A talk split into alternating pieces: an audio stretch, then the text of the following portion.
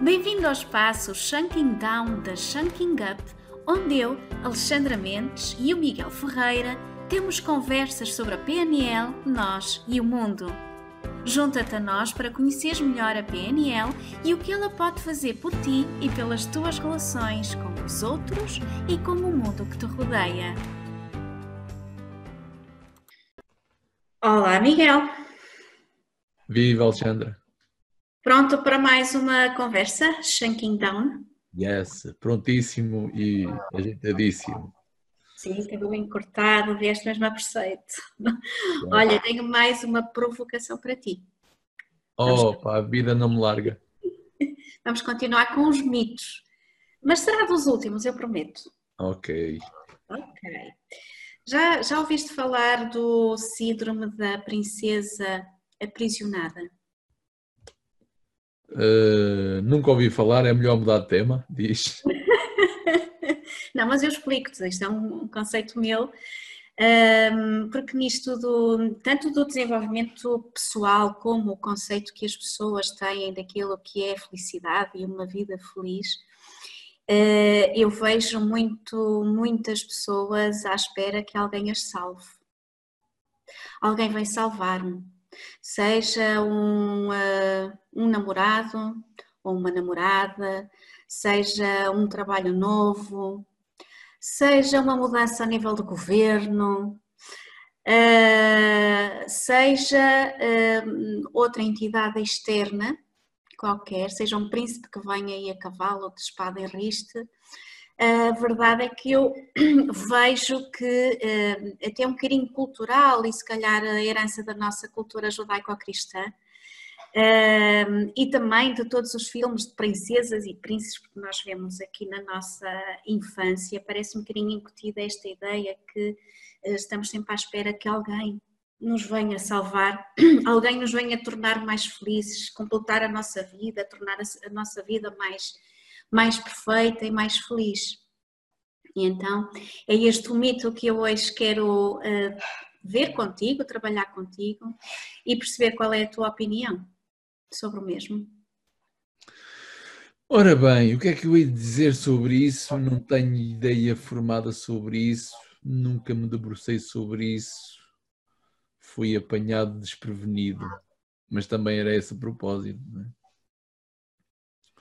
Eu acho que qualquer criança que nasça no seio de uma família organizada e onde é vítima do amor incondicional, repara bem, vítima do amor incondicional, yes, talvez fique um pouco mal habituada a que venha alguém e que me satisfaça as necessidades e que faça por mim. Isto logo assim de base, de raiz, de nascença. É?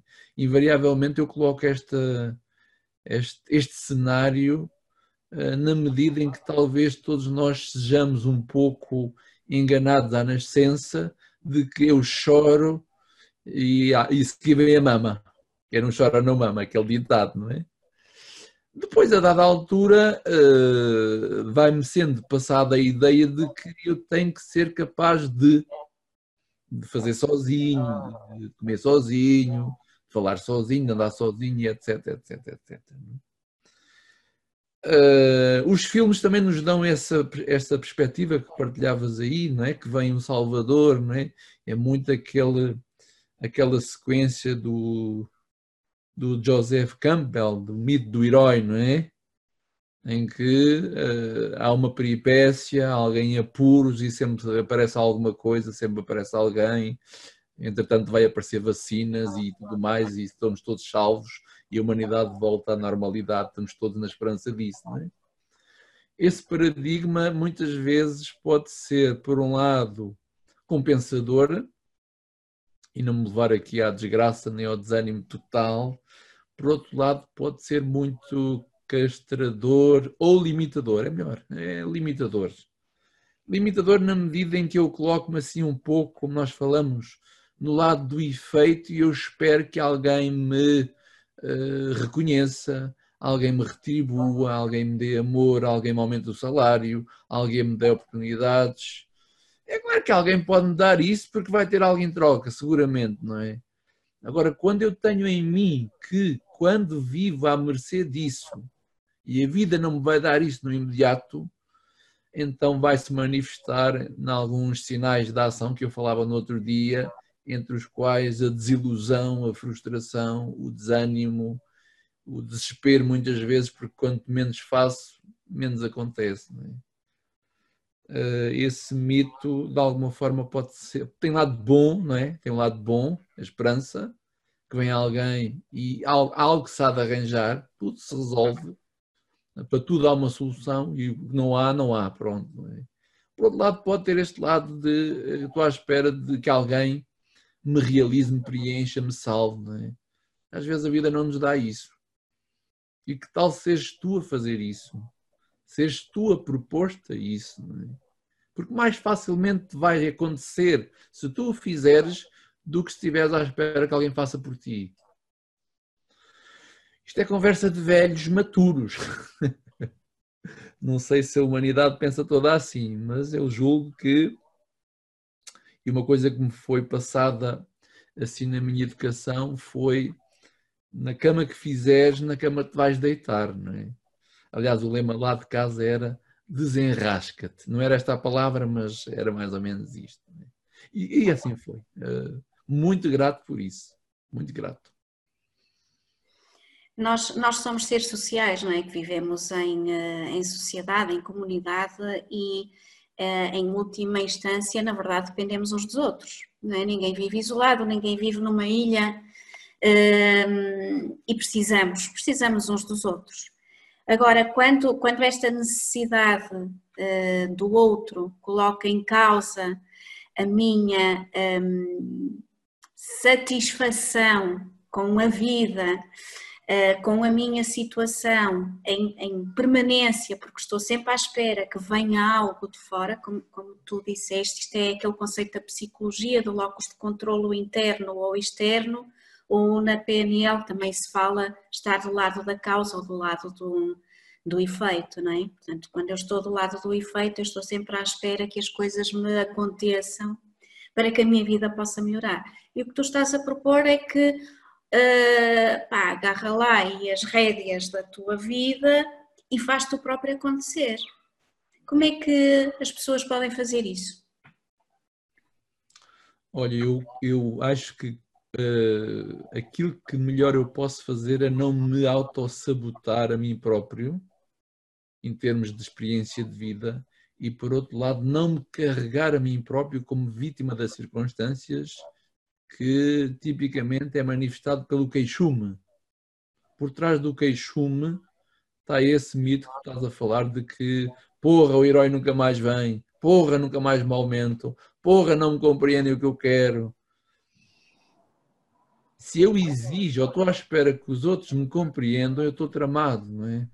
Talvez seja mais fácil eu tolerar que os outros não me compreendam e eu fazer para que os outros me compreendam melhor.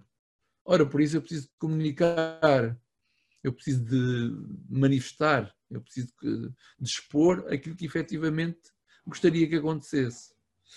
A dada altura da vida, muitas pessoas deixam de saber pedir aliás, para não receber um não, ou para não receber uma rejeição, ou para não ouvirem aquilo que não querem, deixam de pedir e estão à espera que os outros adivinhem. Ora, os outros não adivinham e cada um faz por si, naturalmente, neste mundo, não é? O dar-me o direito de manifestar o que é que eu gostaria como um direito e como um merecimento, e, tem, essa é outra história, não é? Sentir que mereço ou não, é por si só uma conquista que muitas vezes deixamos de ter ou perdemos no caminho neste caminho que, que é longo. Longo ou não é curto, depende.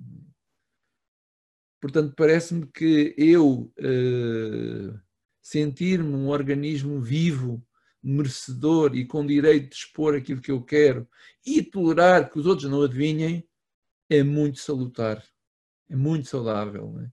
Agora pergunto quem é que faz isso no dia a dia? Há uma forma todos fazemos quando estamos bem.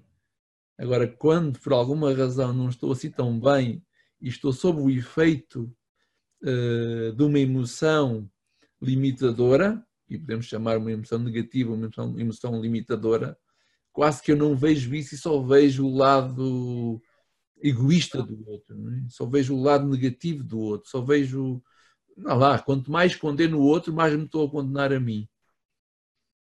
Faz sentido? Faz. Um, o que tu estás a dizer aqui um, é que, portanto, a comunicação é um fator-chave, não é? Uh, o saber comunicar e o saber entender o outro, saber perceber, perceber o outro e perceber que o outro também não adivinha aquilo que eu quero, da mesma forma que eu não adivinho o que ele quer. Portanto, e a comunicação é um ponto fundamental. Depois falaste aí dos sabotadores internos, né? que também foi, foi um tema que tu abordaste no teu, no teu último webinar. Um, e na importância de os identificar, perceber e de os trabalhar, portanto, de os deixar, de os deixar ir. Que outras ferramentas ou formas existem, e nomeadamente aqui podemos falar de ferramentas de, usadas em programação neurolinguística para trabalhar eu comigo próprio, portanto, trabalhar as minhas competências de comunicação, mas também a forma como eu vejo o mundo que me rodeia. E em vez de só ver o mal, mal, mal, mal, o que é que, eu, o que, é que existe, de que forma é que um, se pode olhar para as coisas de uma forma diferente, principalmente quando estamos tão viciados nesta coisa do queixume e, e pronto, que acaba muitas vezes por ser cultural e, e fruto de um contexto familiar, social, muitas vezes em que vivemos. Alexandre, já não me lembro do que é que uh, falei nos, uh, nos episódios anteriores. vou bater na mesma tecla. É o que me diz a minha intuição. Intuição ou algo próximo disso, seguramente. Uh, mais importante do que a comunicação é a percepção, é a maneira como tu interpretas as coisas. É aí que está o problema das pessoas. Quando vem mal em tudo, mesmo naquilo que é muito ruidoso ou é muito as coisas fora de nós são o que são e a maneira como cada um interpreta as coisas vai sair em comunicação. Tu percebes, consegues perceber facilmente como é que o outro está a interpretar a realidade através da sua própria comunicação verbal e não verbal. Olhas para a cara dele e vês como é que ele está a olhar para a coisa. Não é? Se calhar não gostas de muito estar aquilo que vê, eh, eh, se calhar não gostas muito de estar a ver aquela cara, aquela reação, não é? E então podes perguntar assim: como é que ele está a olhar para mim? Como é que ele me está a ver? De certeza que não me está a ver muito bem. Ora, ninguém gosta de ser mal visto, penso eu, não é? Há uns que são mais imunes do que outros, e até acho que isso é doentio. A mesma coisa em relação a nós. Quando eu me dou conta que estou a ter uma percepção, uma interpretação de algo que me incomoda, então vale a pena eu modificar essa mesma interpretação. Vale a pena eu estar em autovigilância. Atenção, uma interpretação é um pensamento. É uma ideia, é um cenário que eu crio. Ora, se eu me deixo levar pelo cenário que eu criei, com base em emoção limitadora, negativa, como é que eu vou comunicar? O que é que vai sair da minha boca? O que é que vai sair da minha face? Como é que o outro vai receber isso? Ora, o outro vai receber, não, o outro vai rejeitar isso. Né? E então ainda a frustração será maior. E tu perguntas-me por técnicas. Olha, a principal técnica é a autoobservação observa aquilo que estás a construir dentro de ti em termos de ideia, em termos de percepção, em termos de pensamento. Se aquilo que estás a construir faz sentir mal, então não digas nada. Procura arrefecer um pouco essa ideia e modifica. Procura entender, não é? Porque somos cegos pela ilusão que criamos, não é? Seja ela positiva, seja negativa. Claro que uma ilusão positiva faz-me sentir bem e eu reajo bem eu vejo o outro como alguém interessante, com uma boa intenção, com, com, com o direito de, de, Eu tolero o outro da maneira como ele é. Ora, uma visão negativa vai-me sentir, vai-me fazer sentir mal, não é? E logo reajo mal e fico. e provoco, provoco. Lá está, comportamento, reação gera reação, não é? Vale a pena estar-me a queixar dos resultados que estou a ter, de, de, daquilo que os outros me fazem ou não fazem, quando eu próprio não, não consigo agir para que eles acham de outra maneira. Então olha para dentro, vê o que é que estás a fazer e transforma o que está fora. É? Hoje falava com uma senhora, assim, de um quadro médio, empresa, E claro que se ela tivesse mais duas horas, apresentava mais 20 ou 30 argumentos que o patrão não era bom, que não, nem sequer bom dia dizia, que não, que não era justo e blá, blá, blá, blá, blá, blá. Estamos ainda no início. No início da história, não é? Claro que a ideia é reverter. Como é que eu posso fazer? Como é que eu me posso modificar em relação a alguém para que alguém se adapte melhor a mim? Este é o nosso poder e é um poder imenso. Dava uma data de livros. É um poder imenso e tomara que todos nós tivéssemos consciência que o temos. Um, eu, eu, diria mesmo que este é, é, o, é, uma das coisas mais transformadoras que, que pode acontecer quando nós eh, trabalhamos com.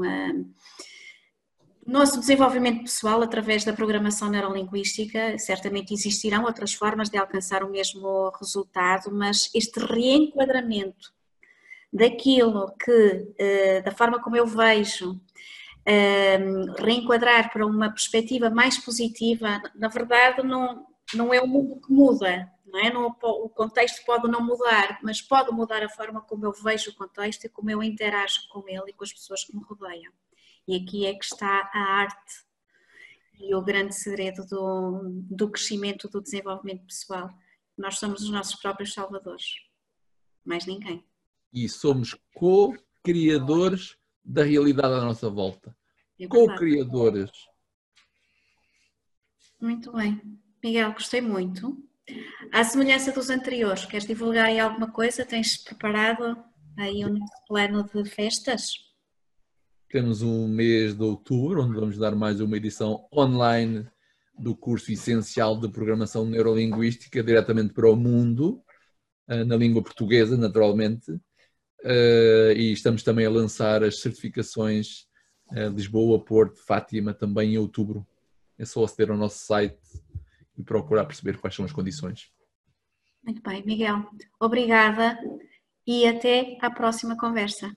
Obrigado, Alexandra. Tchau. Obrigada. Tchau.